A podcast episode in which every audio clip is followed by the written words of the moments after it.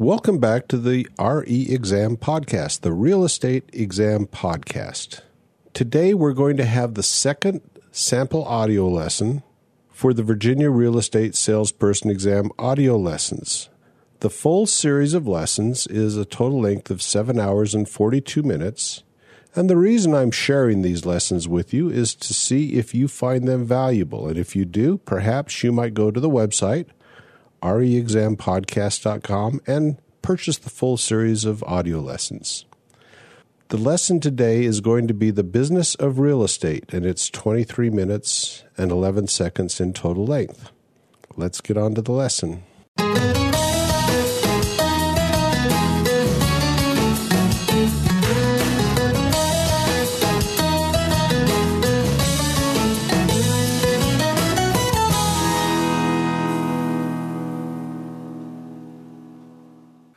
Welcome to this lesson entitled The Business of Real Estate. In this lesson, we will be talking about some of the ins and outs of what a real estate professional actually does, the different ways that a real estate professional can specialize, and some other things like that. The different kinds of property that are out there, the different kinds of transactions that you're going to do. So let's go ahead and get started. So, if you are a real estate professional or a broker of any kind, you do have to be licensed in the state in which you are doing business. It's not just enough to be licensed in any of the United States. You have to be licensed in the state where you're actually doing your business. There are some states that allow reciprocity, meaning they'll let you have a license in one state and use it in another state, or be able to get a license very simply in that other state because you have a license somewhere else. But you have to check. That's just not an automatic, it's not a given. And you probably still have to fill out some paperwork to make that actually valid. So, if you think about the business of real estate, it is enormous. It covers so many different things. There's so many different sectors of real estate. And so, it's a very good idea instead of trying to figure out how to do it all at once is to specialize in something specific. Is to find an area of expertise and get really good at that because there's going to be typically plenty of real estate business to go around. And so you need to find something and stick with it. So, what are some options that you have?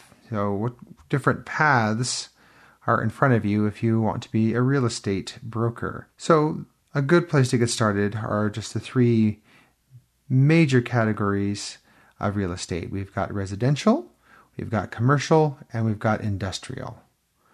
The residential being residences, places for people to live, commercial being businesses, places for people to sell goods and services, and then finally we've got industrial, so things needed for industry such as warehouses and factories. So it's a good idea to specialize in one of these three areas.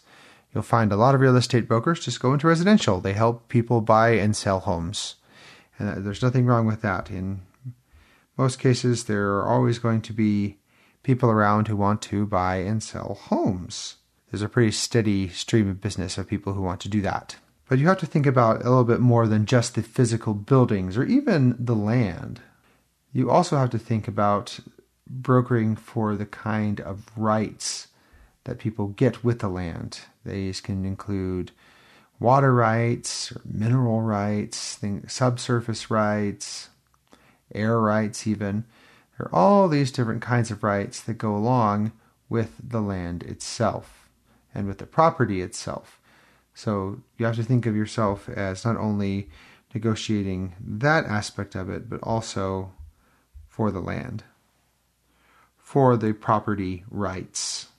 Now, real estate brokers act as an agent for others in a real estate transaction in exchange for a commission. So, what that means is you are representing another party and you have the legal authority to act for that party, and in return, a percentage of the proceeds of the sale will go to you. That is your commission. That is how you get paid as a real estate broker. So it's really important that you follow through and you do what you say you're going to do because if you don't actually sell or help the person buy property, then you're out of luck. You don't get a percentage because there's no percentage to take from.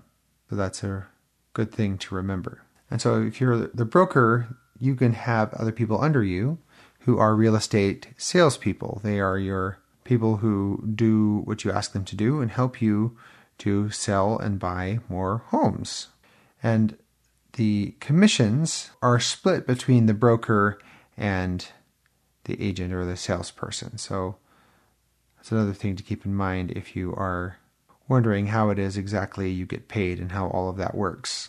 So, real estate agents or real estate salespeople, uh, both of those things mean the same thing. And then the real estate brokers are the ones who supervise the real estate agents. But those are not the only kind of real estate career that you could possibly go into. There are many other real estate related professions. One is an appraiser. An appraiser is just somebody who tries to determine what a fair market value for a piece of property is. They have many different methods in order to do that. But in order to do that, you need to have a good working knowledge of real estate and you need to be licensed as an appraiser. We have property managers. Those are people who take care of property on behalf of another person. They, there's usually someone who owns the property and then the property manager is the person who actually sees to the day to day business of the property itself. They're, they don't actually own the property themselves, but they run the property, they manage it. You have home inspectors, and those are people who go through property that's going to be bought or sold, and they decide whether everything is up to snuff, whether there's any problems that need to be addressed before the property can change hands. We also have mortgage brokers. Those are people who work to get mortgages so people can purchase homes. There's very few people who can just outright pay cash for their home. You have to get a secure a mortgage. We have architects, people who build buildings. They need to be able to know about real estate. They need because they need to know what exactly people are looking for, and so they can build with that in mind. And then, of course, contractors, people who do different work on building homes also need to be able to understand what makes a good home, what goes into building a home, and so on and so forth. So, another way that you can specialize is not only specializing in the broad category of property that you do, but also specializing in the kind of property specifically that you take care of. So, if we're talking about residential property, that can be either single family homes or multifamily dwellings. So, is it a big apartment building with a bunch of apartments? Do you try to help people find places to rent? Or do you try to help families find single family homes to buy? That sort of thing. Those are things you need to take into consideration when you're deciding what to specialize in. And we have commercial properties. Do you try to find retail space for companies? Do you help people who want to start up restaurants or who want to open a franchise of a restaurant somewhere? Do you help companies find office space for their workers? That's a whole different ballgame than helping people find restaurants. Or do you work with hotels? There's all sorts of different commercial properties out there that all need people to help them get their business off the ground. Then for industrial, that basically are just things for industry such as factories and warehouses. That's a pretty straightforward thing. And then we also have what are called mixed use properties. And these are properties that don't have just one function. They could be commercial and residential, for example. There are in many big cities buildings where people live upstairs and have their business downstairs on the street level. So that's a considered a mixed use property, and that for small business owners can often be something that is very desirable. So you could specialize in that, trying to help small business owners find a place where they can both live and work and save them the commute. We also, in addition to these categories, have what are called agricultural properties. And these are places where people can farm or ranch. So it's somewhere you're going to go do work on the land.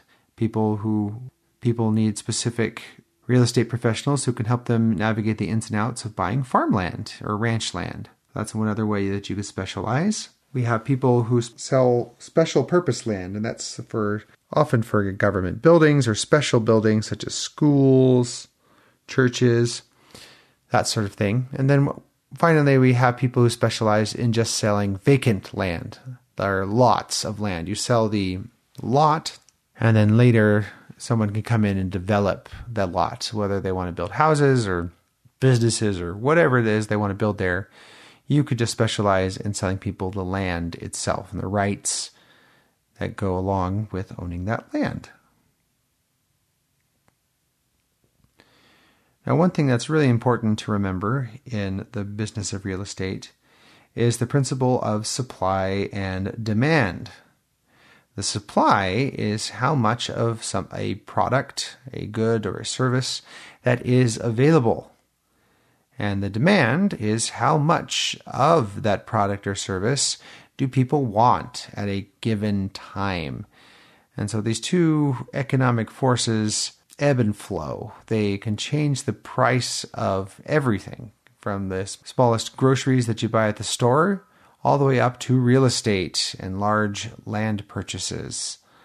Ideally, what you want to strive for is to have a market where the supply exactly meets the demand. There's enough for exactly for everybody to have what they want without going over. That is called an equilibrium point. But that's a very difficult place to get because both the supply and the demand are in a constant state of flux. For example, if you think about the real estate market, the supply of homes is changing all the time. We've got people building new homes, we have old homes that are being torn down, we have people moving from one home to another, you have people who pass away and then their home is given to somebody else and so on and so forth. So you can see there are so many factors that determine what the supply of real estate is. And then, of course, demand is the same way. There's people who move for work, there's people who inherit property and want to move into it. There's people who get foreclosed upon and can no longer, because they can no longer afford their current property, and so on. So it would be very difficult at all times to maintain this equilibrium point, but the idea is to get as close as possible.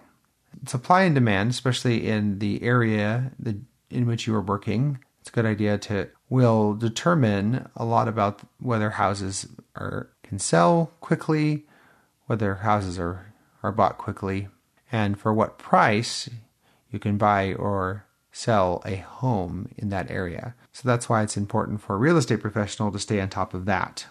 So I'd like to talk really quick about some factors in real estate that can influence the supply and demand for real estate itself. A few things that affect the supply the fear of missing out. So, people who are afraid that if they don't act now, they're going to miss a good opportunity. We have location. So you can only build so many homes in a specific area or so many buildings. So depending where you are, if there's a lot of open land where you can expand, or there's not a whole lot of open land to expand to, can determine how much of a supply there can be. And also the another factor are the construction costs. How much it actually costs to build new homes, the, the price of wood and of the sheetrock and all of the carpeting and the wires and all the things that go into building a home. If the price of those things go up, then the supply is probably going to go down because it's more expensive to build homes, fewer homes will be built. And then we also have local and state government influence. One of the big things here is the zoning of an area. A zoning ordinance is a law that says what can and cannot be built on a specific plot of land. And so the government typically says this is a residential area, which means you can only you can only build houses here, or it's zoned for high density residential. You can only build apartment buildings here, and so on and so forth. So those are things that can affect the supply. What about the demand? The demand a lot has to do with the demographics of an area. If the population is rather affluent, then the demand for homes or even nicer homes and better properties is going to be higher than if the place is less affluent. If it's a if the incomes are low, then people are not going to be able to afford as much of a habitat. The general economy of the area affects the demand, not only the residences, but also the commercial activity in the area. If there are a lot of places for people to shop and to get what they want and for possibly to work, then that is going to help your demand problems. And then interest rates. Interest rates can go up and down. In the United States, interest rates are set by the Fed, or the Federal Reserve, as it is also known. And that just talks about the price of borrowing money. The higher the interest rate, the more it's going to cost to borrow money.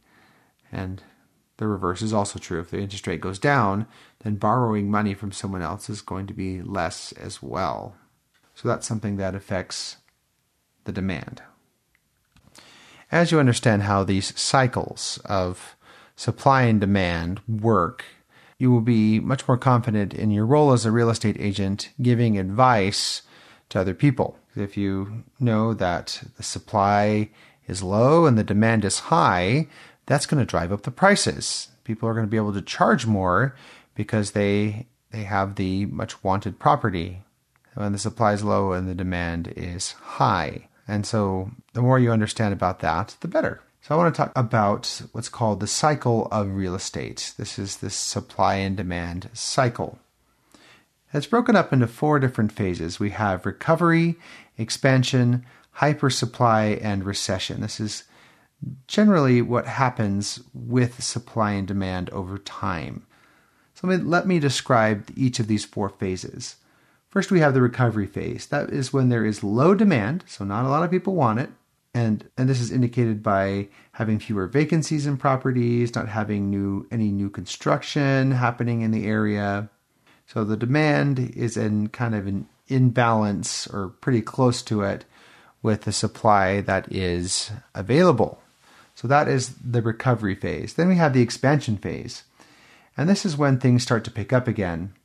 The demand is rising. It's on the rise. There are more people wanting places. There's more construction going on as more people want to move in. Then we have the hyper supply phase, and this is where all the new construction and all the people moving in have filled in, and it's you're starting to get actually too much of a supply. So in the expansion, you're you're making more and more supply to meet the demand, but then you reach the hypersupply phase where you've actually exceeded the amount of the supply that you need. And then we go back into a recession where the supply is too much, there's an excess of places available, and so we go back into where the, the, the recovery phase where there is low demand again. So it's really kind of a cyclical phase where start the demand starts low, it gets higher and higher until we reach the tipping point where there's too much and then the demand gets lower and lower again, and the cycle starts all over. All right, let's go ahead and review what we talked about today. I'm going to ask you a few questions, quiz yourself to see if you know the answers. And if so, great. If not, you might need to go back and review some of the things that we spoke about today. My first question is What is the difference between a real estate broker and a real estate agent? or salesperson, as they can also be called.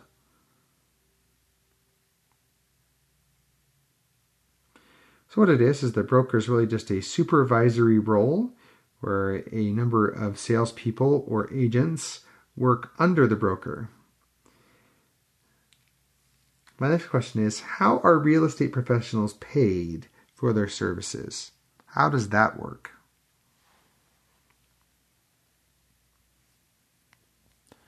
real estate professionals are given a commission, which is just a percentage of the transaction that they are helping with once the transaction goes through. My next question is What are some real estate professions that are in addition to being either a broker or a salesperson? What are some other things you can do with a real estate license?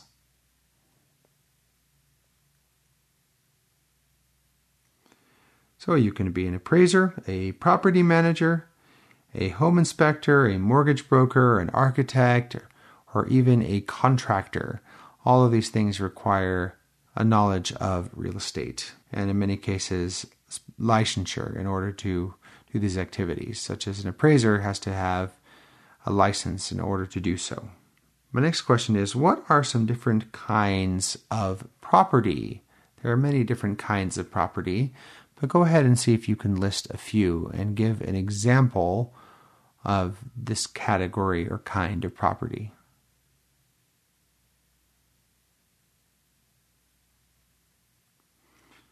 So there's residential property, places where people live, commercial property where businesses go up. We have industrial property, which is where factories and warehouses are built. We have mixed use properties, such as the mix of commercial and residential that some small business owners like. We also have agricultural property, which is where you go out and sell land to people who want to develop the land. And then finally, we have vacant property, which is just like it sounds, it's just the land. There's nothing built on it yet, but you can take something that there's nothing built on and build upon it. My next question is What is the difference between supply and demand? What is the difference between supply and demand?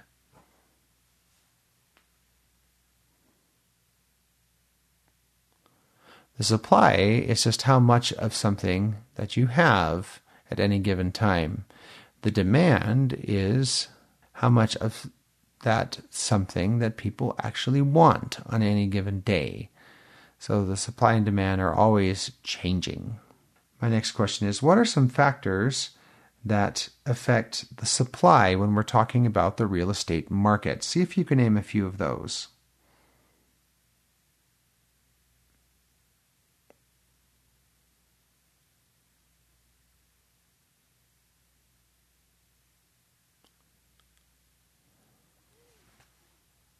So, some things are the fear of missing out, the location of the property in question, the construction costs at any given time.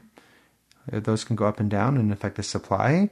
And then the interference of local and state governments, the different ordinances that are set down, or such as zoning ordinances that govern what can be built in a particular place. My next question is What are some things that affect the demand there's just a few of those we talked about as well.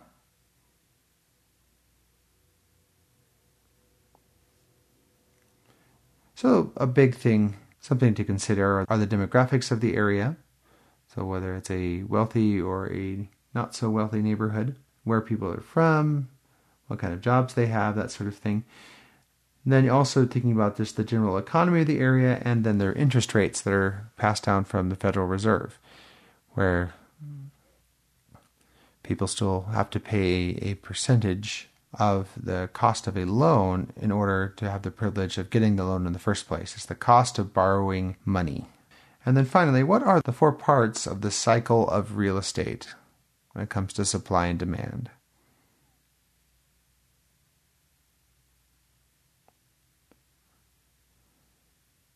So, first we have the recovery phase, where the demand is low. We have the expansion phase, in which the supply is rising because the demand is greater as well.